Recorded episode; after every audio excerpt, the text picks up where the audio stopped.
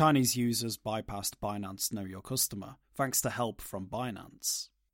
A report by CNBC claims to have revealed how Binance employees and volunteers are helping Binance users to avoid Know Your Customer checks. CNBC translated a Chinese language Binance Discord server and Telegram group and found that many messages were from Binance staff showing customers how to lie about their country of origin to get Binance debit cards. In other cases, users in mainland China where cryptocurrency trading is banned were told by Binance employees to switch their VPN on and register as if they were from Taiwan. They were also specifically told to make sure that their VPN was not coming from the United States, Singapore, or Hong Kong, since Binance restricted access from those countries.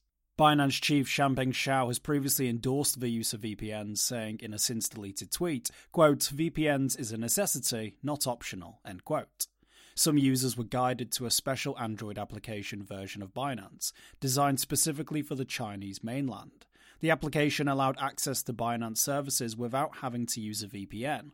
This application reportedly allowed people to complete the Know Your Customer process using identity documents from China and can be accessed from within China without a VPN. Want to avoid Know Your Customer? Binance Angels are here to help. In most cases, Binance employees try to shift questions about know your customer evasion to Binance trained angels, volunteers who participate in Binance chat rooms. CNBC reported multiple instances of these angels guiding mainland China users on how to change their country to Taiwan and avoid giving their proof of residence.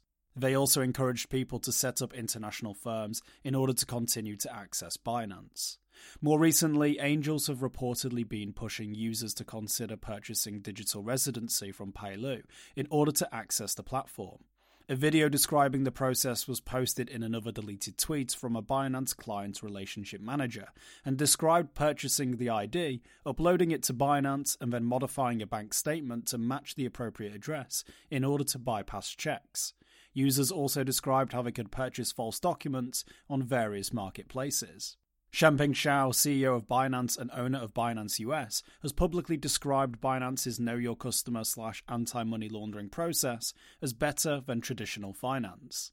Prosecutors are reportedly weighing an indictment against Binance for money laundering, though the company believes it would be able to negotiate a deal over these charges. For more informed news, follow us on Twitter, Instagram, and Google News, or subscribe to our YouTube channel.